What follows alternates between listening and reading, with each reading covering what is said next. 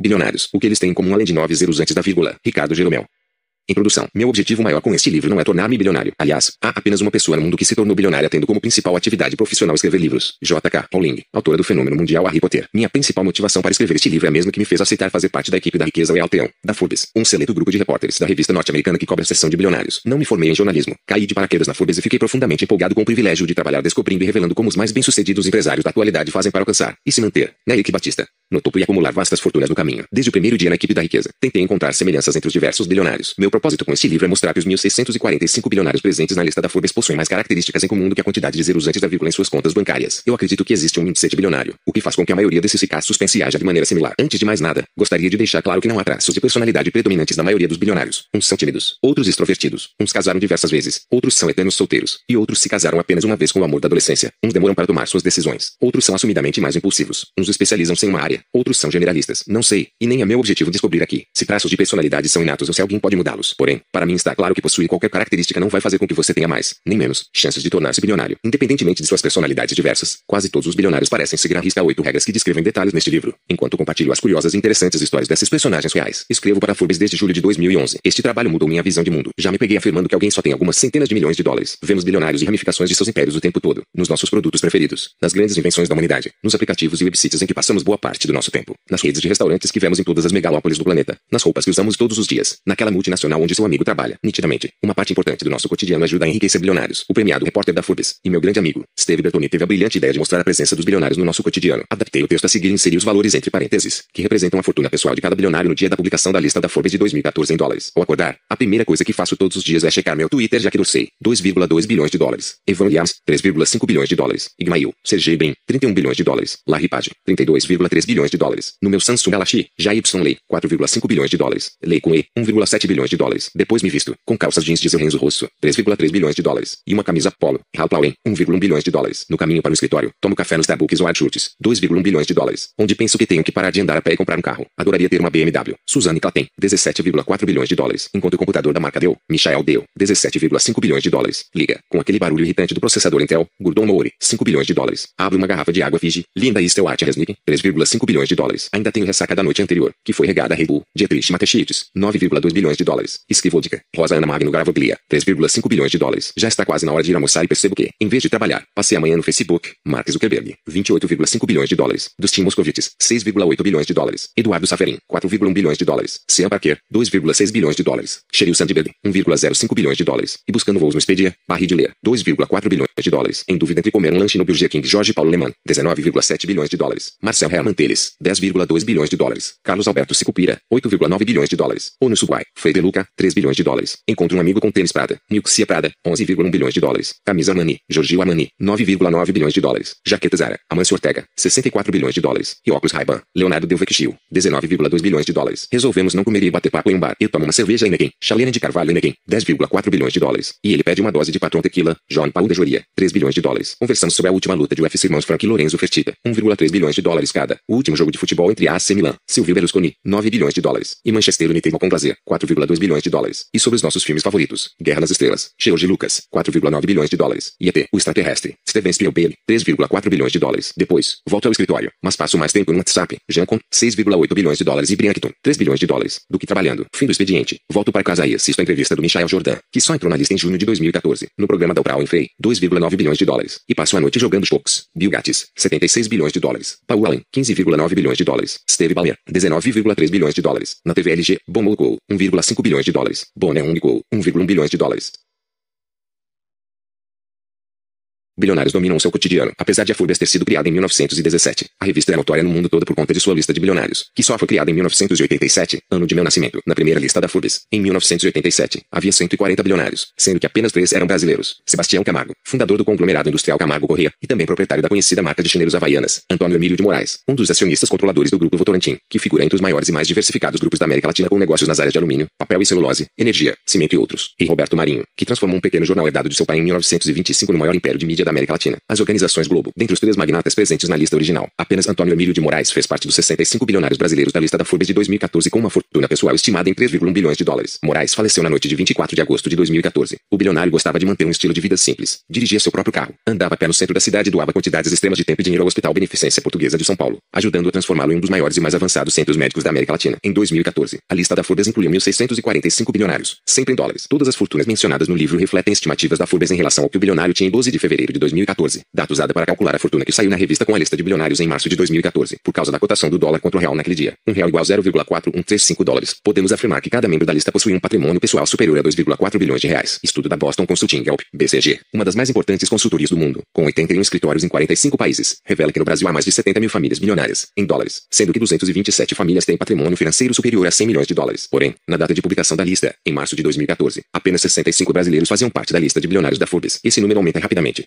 conforme novas fortunas são construídas, e a Forbes divulga novos bilionários quase toda semana durante o ano. Na lista de 2014, 268 estrearam como bilionários, incluindo 42 mulheres. Um recorde. Alguns novos bilionários são Jancon, ucraniano de 38 anos e fortuna de 6,8 bilhões de dólares, fundador do aplicativo WhatsApp, Alexandre Grandini Bartelli, brasileiro de 64 anos e fortuna de 1,5 bilhões de dólares, que cofundou a empresa que mais manufatura sandálias no mundo com o irmão gêmeo Pedro. Florence Falakija, nigeriana de 63 anos e fortuna de 2,5 bilhões de dólares, a primeira bilionária do seu país. Começou sua carreira como secretária em um banco na década de 1970 antes de estudar design de moda na Inglaterra. Enriqueceu por ter criado um serviço de catering para mulheres da alta sociedade. Em 2014, quatro países estrearam na lista de bilionários da Forbes: Algéria, Lituânia, Tanzânia e Uganda. Em março de 2014, a Forbes lançou uma ferramenta que segue os preços das ações de empresas listadas nas bolsas mundiais e mostra a mudança nas fortunas dos bilionários a cada cinco minutos. Portanto, para saber a fortuna de cada bilionário em tempo real, visite o site. Vou explicar a metodologia da Forbes para encontrar bilionários adaptando o artigo Lula. Brasil former presidente. A bilionária publicada em agosto de 2013. Acredito que a leitura atenta do artigo a seguir esclareça a maior parte das dúvidas sobre quem é considerado bilionário pela Forbes e como é o processo de descobrir e revelar a vida desses ricaços. Como vocês irão concluir, o processo é extremamente mais trabalhoso do que sugeriu o humorista e apresentador de televisão Danilo Gentili. No programa de noite ao me perguntar, como você descobre um bilionário? Espera um cara de terno mais chique ir ao caixa eletrônico e fica ali vendo quanto ele digita. Lula, ex-presidente do Brasil, é um bilionário? Um caro leitor me perguntou se a Forbes investigou a fortuna de Luiz Inácio Lula da Silva, ex-presidente do Brasil. Eu gostaria de aproveitar esta oportunidade para explicar a metodologia da Forbes para compilar fortunas. Forbes publicou a primeira lista de bilionários do mundo em 1987. Naquela época, o japonês Soseki Tsutsumi era a pessoa mais rica do mundo e havia 140 bilionários ao redor do planeta. Este ano, a Forbes publicou a lista de bilionários em março, apresentando um total de 1.426 bilionários no mundo, recorde de todos os tempos. A Forbes tem jornalistas espalhados pelo mundo fazendo a investigação necessária para encontrar o valor dos ativos dos indivíduos, como imóveis, arte, iates, dinheiro e, obviamente, participações em empresas públicas e privadas. Tentamos checar os números com todos os bilionários. Alguns cooperam, outros não. Nós também consultamos uma série de especialistas externos em vários campos. Ao longo do ano, nossos repórteres se reúnem com os candidatos da lista e entrevistam seus funcionários, rivais, advogados e analistas. Às vezes, os repórteres viajam para conhecer bilionários ou até mesmo voam com eles, como Rian Mack, repórter sediado em São Francisco, fez com o bilionário fundador da GoPro, Nick Goldman. Nosso trabalho também pode ser muito tedioso. Caleb Melby, membro da equipe da riqueza da Forbes, sediado em Nova York. Descreve, eu leio os documentos da Securities and Exchange Commission, SEC, Comissão de Valores Mobiliários do ZLA, uma agência do governo federal dos Estados Unidos responsável por regular as bolsas de valores, como se fosse o meu trabalho, porque é o meu trabalho. Luisa Creu e Carrie Dolan são as duas editoras do que supervisionam toda a cobertura global da equipe da riqueza e aprovam os números finais das fortunas dos bilionários do mundo. Elas têm seguido as pessoas mais ricas do mundo há mais de 15 anos. Ponto um, alguns bilionários publicamente não concordam com a avaliação da Forbes. Um caso emblemático é do Príncipe Walid, que está ameaçando processar a revista por causa de um artigo que levantou dúvidas sobre seu patrimônio líquido. Resumindo, Príncipe Walid, sobrinho do rei Abdullah e neto do fundador da Arábia Saudita, aparentemente queria estar entre os 10 mais ricos da lista da Forbes e ficou muito decepcionado por a publicação classificar seu patrimônio líquido em apenas 20 bilhões de dólares, tornando-o a 26 pessoa mais rica do planeta. Alguns outros bilionários, inclusive brasileiros, reagem de forma diferente à lista. Eles preferem não estar presentes, alegando problemas de segurança. Alguns chegaram diretamente até nós e pediram para ter seus nomes removidos da lista. No entanto, se nossa aprofundada pesquisa revela que alguém é um bilionário, vamos manter o seu nome na lista, a menos que a pessoa pertença a uma família real, ou seja, um ditador que acumulou fortuna graças à sua posição de poder. Isso não quer dizer que fugimos do fogo. Até expomos algumas histórias ultrajantes. Por exemplo, na matéria One African Princess Banque 3 dólares bilhão e a Contrilha vim com 2 dólares da tradução livre. Como uma princesa africana acumulou 3 bilhões de dólares em um país que vive com 2 dólares por dia. Às vezes, a Forbes também explica por que um nome não está na lista. Veja o artigo Ereço e John Jackson is not billionaires list em tradução livre. Veja o porquê de John Jackson não está na nossa lista de bilionários. Depois de ter explicado a nossa metodologia, eu quero destacar que, embora existam alguns bilionários que são políticos, Lula não é um deles. Caso contrário, ele estaria, obviamente, presente na lista da Forbes atual. Alguns exemplos de políticos que são bilionários. Sebastião Pinheiro, presidente do Chile, tem uma fortuna estimada em 2,5 bilhões de dólares. E Michael Bloomberg, prefeito de Nova York, tem uma fortuna avaliada em 27 bilhões de dólares. Depois de deixar o cargo de presidente do Brasil, a imprensa sugeriu que Lula, ou Instituto Lula, recebeu cerca de 100 mil dólares para um discurso de 50 minutos para a LG em 2011. Também saiu na mídia que ele deu palestras para Microsoft, Tetra Pak, e foi pago por empresas brasileiras de construção, como a Odebrecht, para viajar a seis nações na África e dar palestras para executivos locais. No entanto, não há evidências que sugerem que Lula está perto de se tornar bilionário. O filho de Lula, Fábio Luiz Lula da Silva, apelidado de Lulinha, ainda não se tornou um bilionário tampouco. Recentemente, Lula negou publicamente os rumores de que Lulinha tenha um jato de 50 milhões de dólares dólares e que seja um dos donos da JBS, a maior produtora mundial de carne bovina, por faturamento, com um valor de mercado superior a mais de 10 bilhões de dólares, antes que seu pai fosse eleito presidente do Brasil. Lulinha trabalhou como estagiário em um zoológico, de acordo com a imprensa brasileira. Em 2004, um ano após a primeira eleição de Lula, o filho lançou a Gamecorp, empresa que produz conteúdo para TV e internet. Em 2005, a mídia brasileira indicou que a Gamecorp recebeu mais de 2,3 milhões de dólares da Telemar, hoje conhecida como Oi. Embora o próprio Lula tenha afirmado que seu filho é o Ronaldinho do mundo dos negócios, a Gamecorp não foi muito bem e suas perdas já somaram mais de 4 milhões de dólares. Houve uma série de boatos sobre a riqueza da família de Lula, mas nada é baseado em fatos reais. Entre os 46 bilionários brasileiros na lista desse ano, artigo publicado em 2013. Em 2014 há 65 bilionários brasileiros. O mais ativo na política é Guilherme Leal, que tem uma fortuna avaliada em 1,8 bilhões de dólares. Leal fez fortuna ajudando a transformar a Natura, versão brasileira da Avon, em um negócio multibilionário. Ele se demitiu da Natura para concorrer como vice-presidente na eleição presidencial brasileira de 2010, mas não ganhou. Hoje, Leal também está contribuindo com novas formas de fazer negócios, como parte do BT1, com Richard Branson, professor, Mohamed Yunus, Ariano Finton, Ratan Tata e outros grandes nomes. Outro bilionário brasileiro que não teve tanto sucesso na política quanto nos negócios é Antônio Emílio de Moraes, a 74ª pessoa mais rica do mundo. Moraes, 85, perdeu uma disputa para governador do estado de São Paulo em 1986. No Brasil, há um consenso geral de que a corrupção é generalizada e que há muito dinheiro envolvido na política. Na verdade, uma das principais razões por que muitos brasileiros tomaram as ruas recentemente foi para protestar contra a corrupção predominante. O leitor Juliano Mazantini comentou um artigo descrevendo curiosidades sobre os 46 bilionários brasileiros. Tenho certeza que a lista aumentaria se a Forbes investigasse contas bancárias de alguns políticos brasileiros, mas vai ser um pouco trabalhoso, porque a maioria das contas está em paraísos fiscais. É amplamente conhecido que o atual governo tem ajudado muitos bilionários brasileiros, notadamente Eike Batista, principalmente por meio do Banco Nacional de Desenvolvimento do Brasil, BNDES. No entanto, Léo é o único bilionário brasileiro que está envolvido com a política em tempo integral. A Forbes está sempre tentando descobrir novas informações e novos bilionários. Dicas que levem a novos bilionários, políticos ou não, são sempre bem-vindas. Antes de mergulharmos no grosso do livro, acho que vale a pena contar a minha trajetória, de como virei um caçador de bilionários, ou como disse Lucas Mendes, âncora do Manhattan Connection, grão-mestre dos bilhões. Quem sou eu? Nasci e cresci em São Paulo, capital financeira da América Latina. Minhas duas principais paixões, antes de conhecer minha noiva, sempre foram ler e jogar futebol. Ao me formar no ensino médio do colégio Sion, encarei o dilema de estudar economia na Universidade de São Paulo USP, ou, como muitos brasileiros, me dedicar ao sonho de ser jogador profissional de futebol. Fui capitão do Juventus da Moca na adolescência, e meu irmão é jogador profissional, atualmente defendendo as cores do Grêmio. Então, inesperadamente, recebi uma proposta de bolsa de estudos da Universidade Falegue de Kingston FDU, em Nova Jersey, que na época havia sido eleita a sétima melhor faculdade dos Estados Unidos em empreendedorismo pela Princeton Review. A contrapartida para minha bolsa de estudos era que eu teria de defender a equipe de futebol, sucessor como dizem os americanos, da faculdade, que havia sido campeã durante quatro anos seguidos. Eu nem sabia o que era o SAT, espécie de vestibulares lá, mas acabei aceitando, mesmo sem ter pesquisado sobre como estudar em alguma outra universidade nos Estados Unidos. A FDU estava localizada a 15 minutos do centro de Manhattan e meu sonho era viver no que eu considerava, e ainda considero, ser a capital do mundo. Me formei em três anos em vez de quatro, como descobrirá com a leitura do livro O Homem Mais Rico do Brasil. Jorge Paulo Leman fez o mesmo, e resolvi pendurar as chuteiras por pensar, não me destaquei na liga de sucessão universitária americana. Logo, minhas chances de chegar longe como jogador de futebol profissional a uma liga relevante são pequenas e eu quero ser e estar entre os melhores em qualquer coisa que fizer. O futebol vai ser frustrante para mim. Vou buscar outra profissão. Sempre fui inquieto e busquei ser 100% independente financeiramente. Por isso, durante a faculdade, enquanto tinha mais cursos que os outros para me formar mais rapidamente, também trabalhei como supervisor de um hospital em Manhattan nos finais de semana. Fui mentor de matemática, vendi seguros de vida, trabalhei em uma divisão do Citigalp, fui mascote do time de basquetebol, trabalhei na academia da faculdade e na lavanderia do time de success. Ao me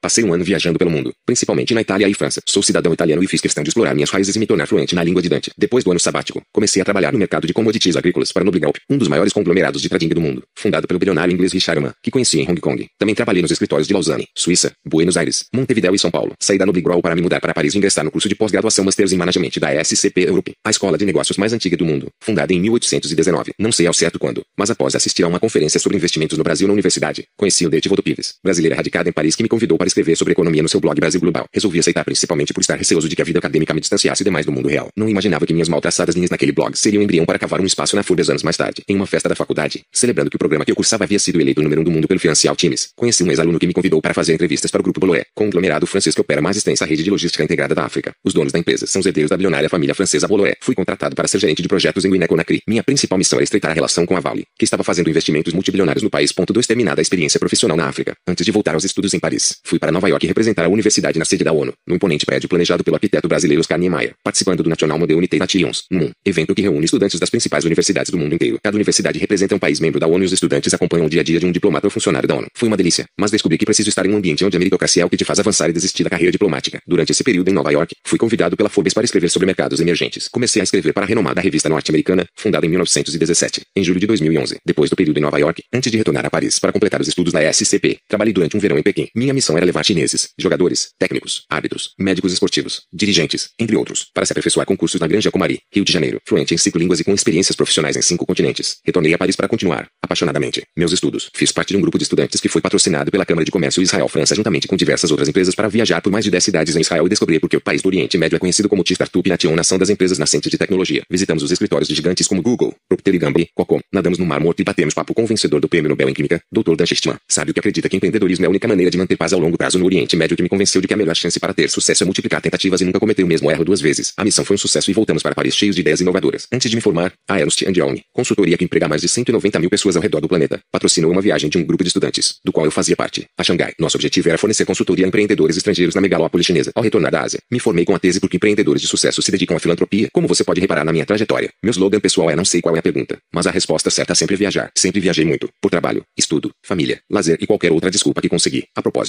boas desculpas para viajar sempre são bem-vindas. Viajo porque creio que o melhor investimento possível a fazer enquanto jovem é investir em mim mesmo. Viajar foi a melhor maneira que encontrei de aprender mais e mais rápido, pois saindo da minha zona de conforto, aprendi novas línguas e maneiras de viver, pensar, sentir, decidir, medir. Desafiei o que considerava verdade. Adquiri bagagem cultural. E espero um dia ser uma pessoa densa que consegue ter verdadeira compaixão e me colocar no lugar do outro. Finalmente, entendi que o mundo é um lugar pequeno e gigante ao mesmo tempo. Amir Klink, explorador brasileiro que foi o primeiro a atravessar o Atlântico, sul a remo e a circunnavegar a região polar antártica, deu uma palestra de fim de ano para Nobliga UPA, aquela empresa onde trabalhei como trader. Ele explica melhor do que ninguém. Um homem precisa viajar por sua conta, não por meio de histórias, imagens, livros ou TV. Precisa viajar por si, com seus olhos e pés, para entender o que é seu, para um dia plantar as suas próprias árvores e dar-lhes valor, conhecer o frio para desfrutar o calor, e o oposto, sentir a distância e o desabrigo para estar bem sob o próprio teto. Um homem precisa viajar para lugares que não conhece para quebrar essa arrogância que nos faz ver o mundo como imaginamos, e não simplesmente como é ou pode ser, que nos faz professores e doutores do que não vimos, quando deveríamos ser alunos, e simplesmente ver. A Midlink buscando melhoria pessoal. Acabei criando algumas vantagens competitivas e cavando um espaço na equipe da riqueza da Forbes. Minha expertise com línguas e conhecimento de diversas culturas. Meu tempo como trader de commodities agrícolas e meus dois diplomas em business me deram as ferramentas necessárias para realizar as complicadas avaliações dos valores das empresas dos suspeitos bilionários. Apesar de não ter estudado jornalismo, na Forbes me encontrei profissionalmente. Eu viajava todos os dias, sem sair de Nova York. Uma semana normal incluía pesquisas aprofundadas sobre um bilionário do ramo da educação no Brasil, verificação da fortuna da família dos herdeiros da mais antiga firma de diamantes na Europa, telefonemas para herdeiros dos maiores bancos da América Latina, discussões acaloradas com secretárias de bilionários europeus. Cheguei a pesquisar por um considerável tempo qual seria o tamanho da fortuna da Igreja Católica. Desisti antes de chegar ao fim dessa. Não sei se serei jornalista para sempre, mas não há dúvidas de que cobrir bilionários me fez ir a fundo nos mais diversos temas e setores da economia mundial. Aprendi que o brasileiro mais rico se formou em três anos em vez de quatro em uma universidade no no início da carreira trabalhou brevemente como jornalista. Também vi o segundo americano mais rico explicar que um gestor deve escrever muito bem. Esse deve ser seu principal ponto forte. Se você não domina a escrita, possivelmente não pensa com a clareza necessária para se tornar um profissional de investimentos de classe mundial. Você deve saber convencer, entreter e chamar a atenção com seus textos, ou está morto como gestor. Na Forbes, aprendia sobre os mais variados temas. Li o tempo todo e ainda era pago para isso. Estava no paraíso. Acha que estou exagerando?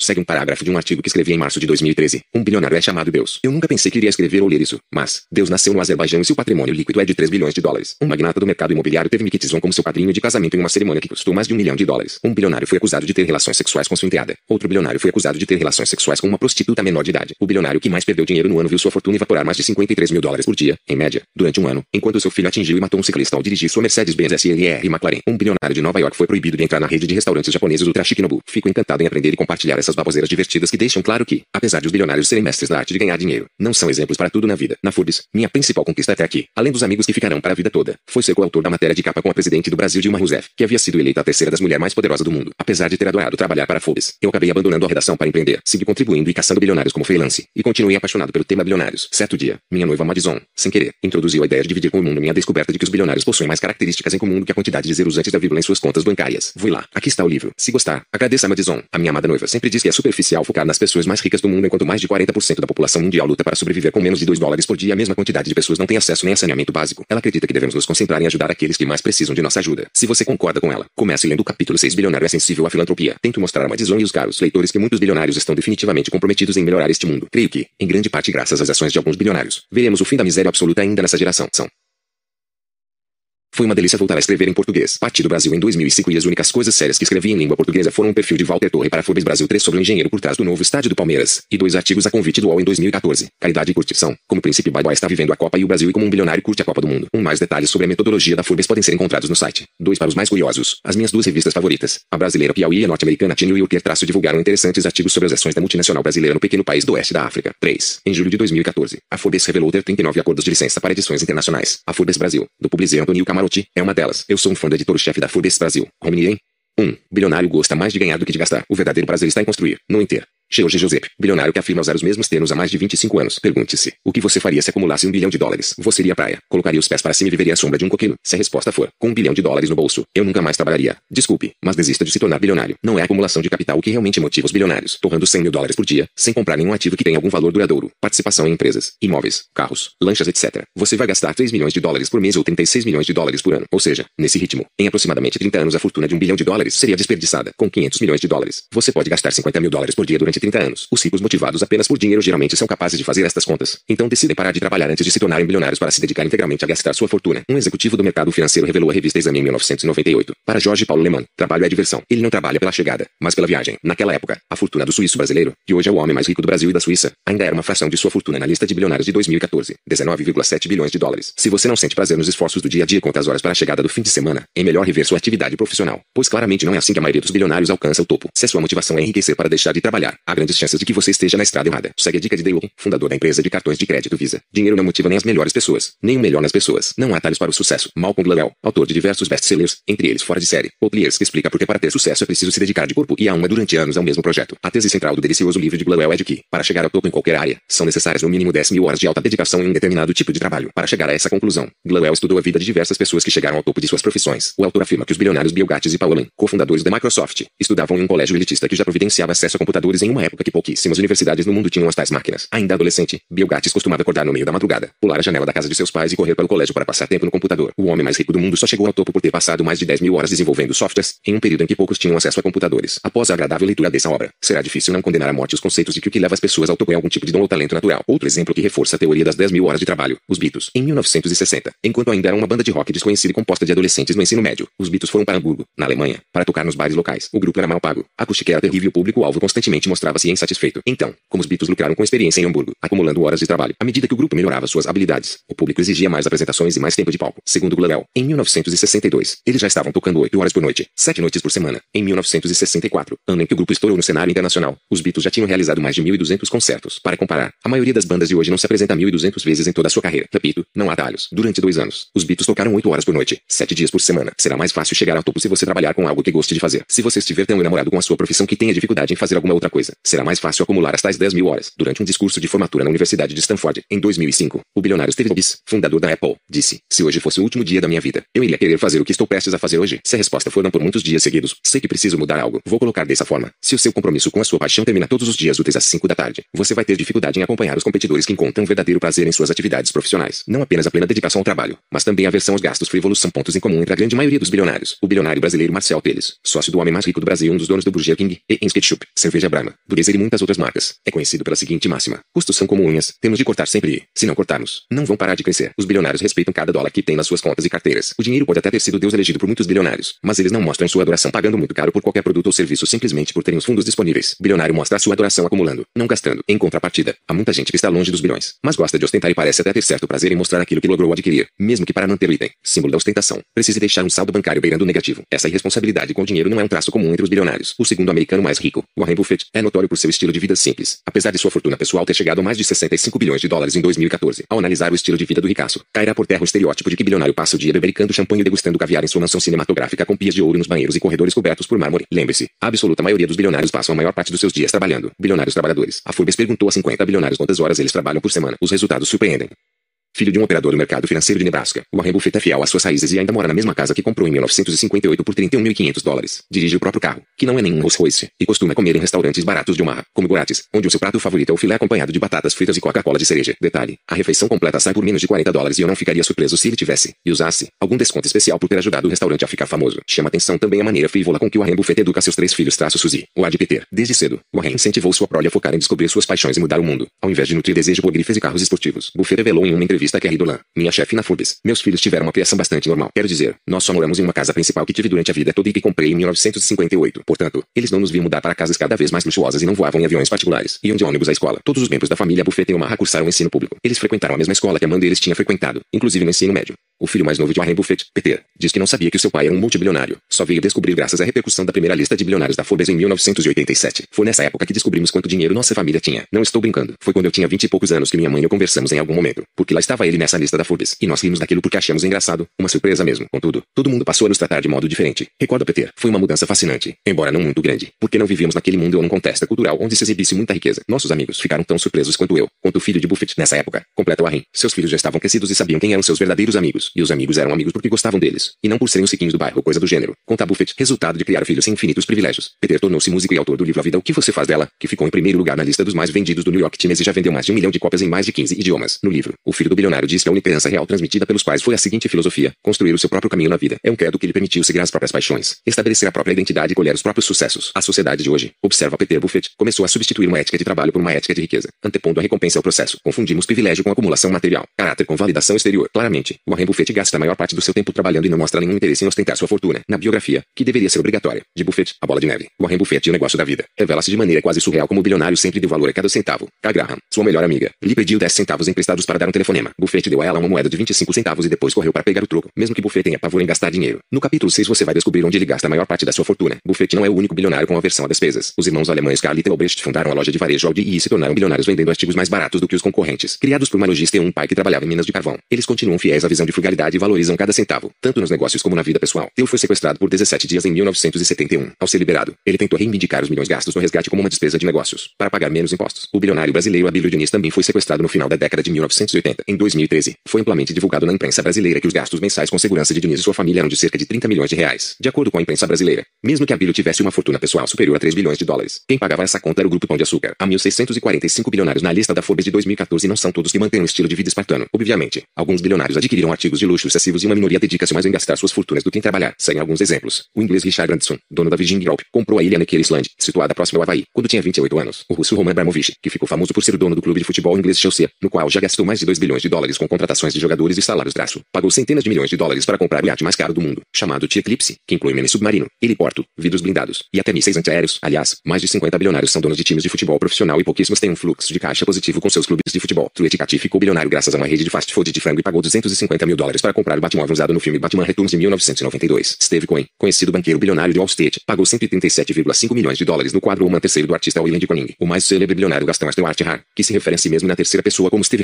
e também tinha um Beroni King Golfalfun, em tradução livre, o rei número um de toda a diversão. Ele diz que trabalhou 42 anos no negócio de distribuição de produtos farmacêuticos herdado do pai e transformou a pequena empresa familiar em um gigante do setor. Quando Steve já tinha mais de 60 anos, vendeu a empresa, tornou-se bilionário, separou-se da esposa e agora se dedica ao que considera diversão. Muitas festas, viagens, restaurantes caríssimos, ou seja, um estilo de vida alta sociedade. A maior parte da fortuna de Haha está em ativos líquidos, como dinheiro em espécie. O rei número um de toda a diversão convida amigos para viagens ao redor do planeta e constantemente posta fotos com celebridades, como Leonardo DiCaprio, Alicia Keys, Andrea Bocelli e Paris Hilton. Haha usa uma capa de celular com a frase Love Ibiza, ilha na Espanha conhecida como a capital mundial de música eletrônica. A vida de Steve Haha me fez lembrar do protagonista de O Grande Gatsby, clássico livro de Fitzgerald escrito em 1925. Tanto a exacerbada simplicidade de Warren Buffett, que nem coloca os filhos em colégios privados, quanto o anseio de Haha em curtir a vida e passar tanto tempo com pessoas que muito provavelmente não desfrutariam de sua companhia se ele não fosse rico. São dois extremos e duas exceções. O fato é que a maioria absoluta dos 1.645 bilionários segue trabalhando diariamente, mesmo tendo uma fortuna pessoal superior a um bilhão de dólares. Uma explicação científica para o fato de que bilionários seguem trabalhando vendo o matemático Gary Becker, criador da teoria de alocação do tempo, que trata basicamente do paradoxo entre trabalhar mais para ganhar mais dinheiro, porém ter menos tempo para descansar e gastar esse dinheiro. Segundo este ganhador do Prêmio Nobel de Economia, o tempo de trabalho é um produto de mercado, e sugere que quanto mais dinheiro você ganha, maior a probabilidade de você trabalhar mais. Se você não está envolvido em atividades de trabalho, então há um custo para a alternativa de se passar o tempo. Mesmo que você entenda as consequências negativas de ser viciado em trabalho, você tem a tendência de continuar, pois o custo de não fazer nada é muito alto. Hoje em dia, com a opção de trabalhar de qualquer lugar e a qualquer hora, nunca foi tão fácil trabalhar tanto. Vale observar que é extremamente improvável tornar-se um bilionário sem abrir mão de outras áreas da própria vida. Em resumo, deve haver algum tipo de desequilíbrio de alocação de tempo. Chamar de desequilíbrio talvez não seja o mais correto, pois, muitas vezes, a pessoa sente-se em equilíbrio apenas com uma vida desequilibrada. Quando você coloca um objetivo na sua vida, pode suportar qualquer coisa, disse o bilionário brasileiro e fundador da Amil, Edson Bueno, que personifica como ninguém o primeiro mandamento, de que para ser bilionário tem de gostar mais de ganhar do que de gastar. A bola é minha. Perfil. Edson Bueno. Trabalhar é bueno. Edson Bueno personifica nosso primeiro mandamento. O que você faria se colocasse no bolso um bilhão de dólares? Viveria de sombra e brisa em alguma praia paradisíaca. No fim de 2012, ele embolsou muito mais do que um bilhão de dólares com a venda da Amil, maior operadora de planos de saúde do Brasil, e ainda manteve a participação e o cargo de presidente na empresa que ele fundou. O bilionário de 70 anos ainda tem outros ativos, como participação na DASA, uma das maiores redes de laboratórios do Brasil, e é dono de diversos hospitais. Em 2014, a Forbes estimou sua fortuna pessoal em 2,8 bilhões de dólares. Mesmo se Edson torrar 100 mil dólares por dia, ainda vai levar mais de 76 anos para gastar sua fortuna pessoal. Apesar de ser um dos homens mais ricos do mundo, Edson me contou que continua sendo a pessoa que mais trabalha na empresa e que sempre foi workaholic. Em entrevista a Silvana Case, vice-presidente executiva da Cato, Bueno já havia afirmado, quando estava começando a Mil, eu trabalhava 72 horas por semana em média. Tive perda total de três carros